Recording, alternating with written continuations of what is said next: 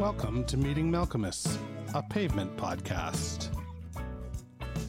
Hey, it's JD here, back for another week of carefully curating the content that you are listening to, which is in this case the chronological discography of Pavement, with the hopes that together we can discover some gems, we can learn some shit, and uh, ultimately I get to meet Malkmus. So there's that. This week we are in a transition phase, I suppose. We are covering Chesley's Little Wrists, and it comes from Slanted and Enchanted. If you're just tuning in, it's like the seventh track, and it's a real interstitial number. It's um, this is certainly a track that uh, harkens back and makes you think about the EPs. So if you haven't listened to those episodes, check those out, where there were lots of like interstitial type tracks that would take you from one phase of the record to another.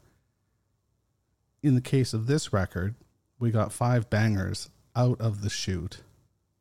Then we slowed things down with Zurich Stained.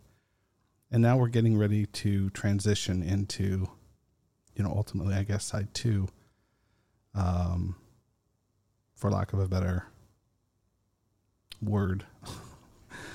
I'm struggling today, folks. I'm struggling. Uh, I um, had a very potent edible yesterday, and um, my brain is still recovering from that. So I may be talking a little slower, and I apologize for that put your adjust your speed on your podcast player and maybe you can make it sound like it normally does or maybe this is how I always sound. I don't know.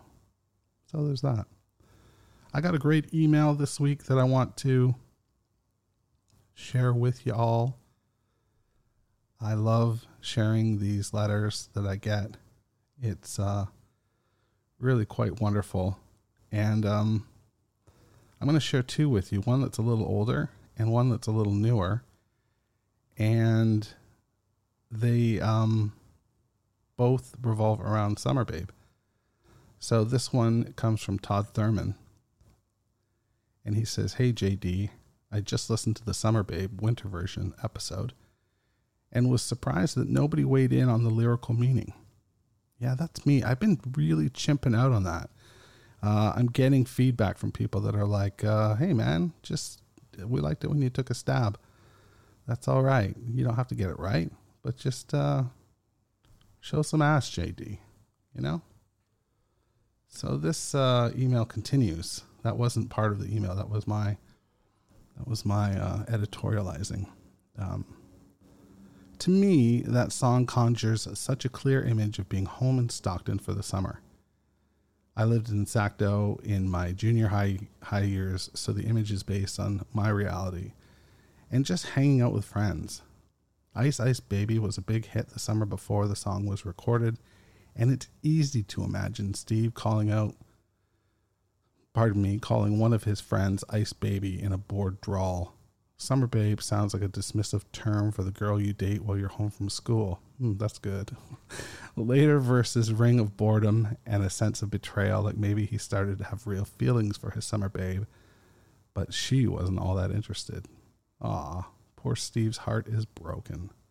And that's the email.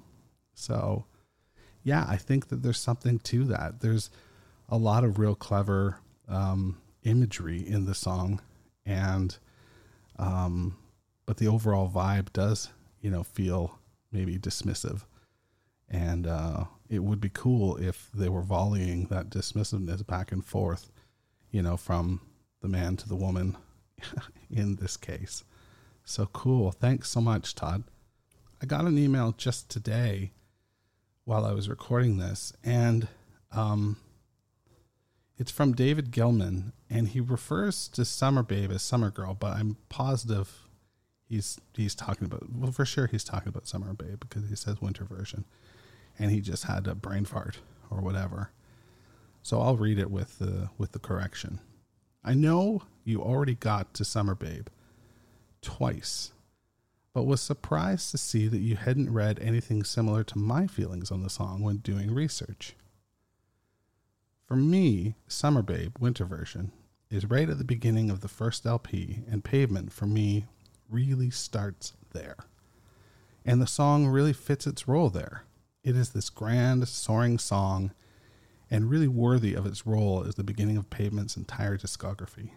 I feel like you're standing at the top of a mountain pass, looking at the land roll out in front of you until it vanishes into the horizon. And then he goes on, and I'll save it for when we get to Wowee Zowee. I'll save the rest of the email. Well, actually, I'll read it now. Uh, and for when you get to Wowee Zowee, be sure to mention the Stereolab influence on Half a Canyon. I'm a huge fan of Stereolab. Both bands did tour together in the 90s, and for whatever reason, Stephen wanted to write a Stereolab song, so he wrote half of one. It sounds like it's right off of Transient Random. And finally, and finally, I think you should trust your listeners will tell you if you're making a fool of yourself. Well, thank you.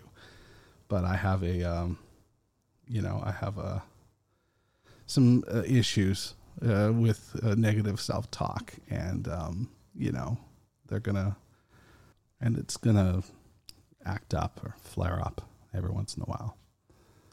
So there's that. I will tell you that uh, as far as this being you know, that very picturesque uh, top of the mountain track looking out on the discography.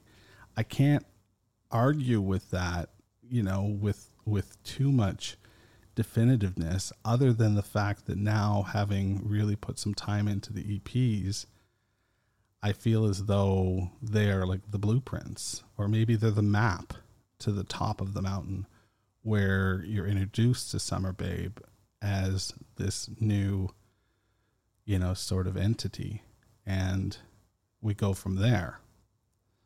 That being said, you know, a track like Chesley's Little Wrists uh, harkens back to the EPs. And, you know, here we are in this cycle of paradox if we take your um, definition at face value. So I, am not sure. I think it's a great song. If you're, listen, if you want to introduce somebody to pavement, you know, I'm not going to go and play them Spizzle Trunk. I'm going to play Summer Babe or I'm going to play Box Elder. Um, so, you know, there's that. At any rate, I really do appreciate the emails.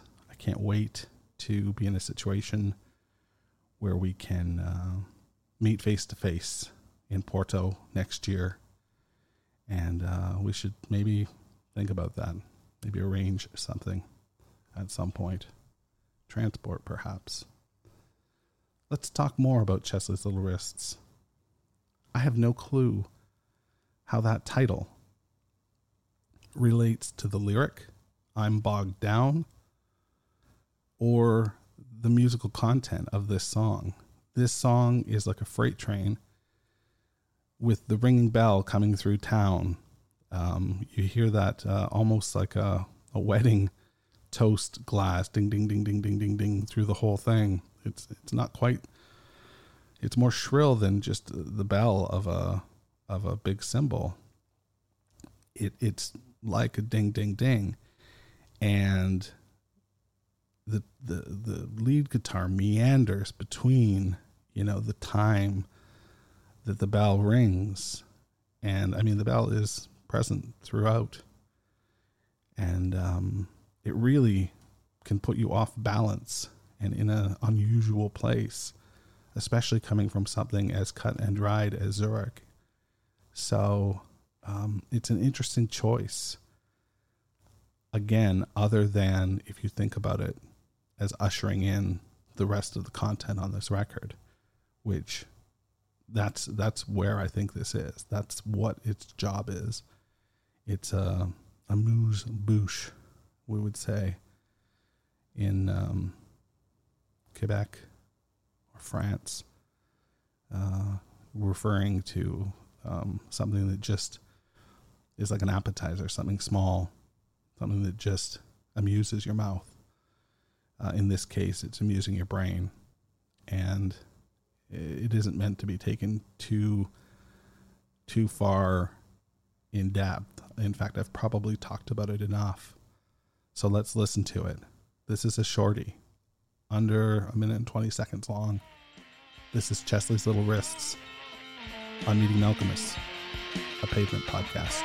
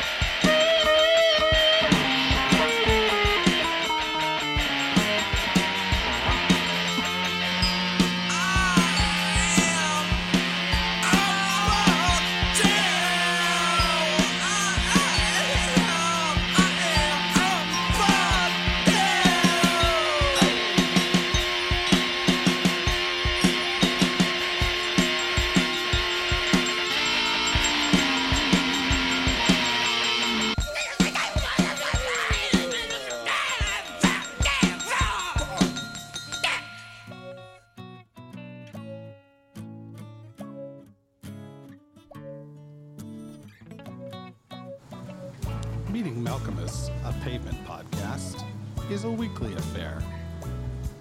I'm social. Check me out at Meeting Malkmus. And be a dear. Subscribe, rate, and review wherever you get your podcasts.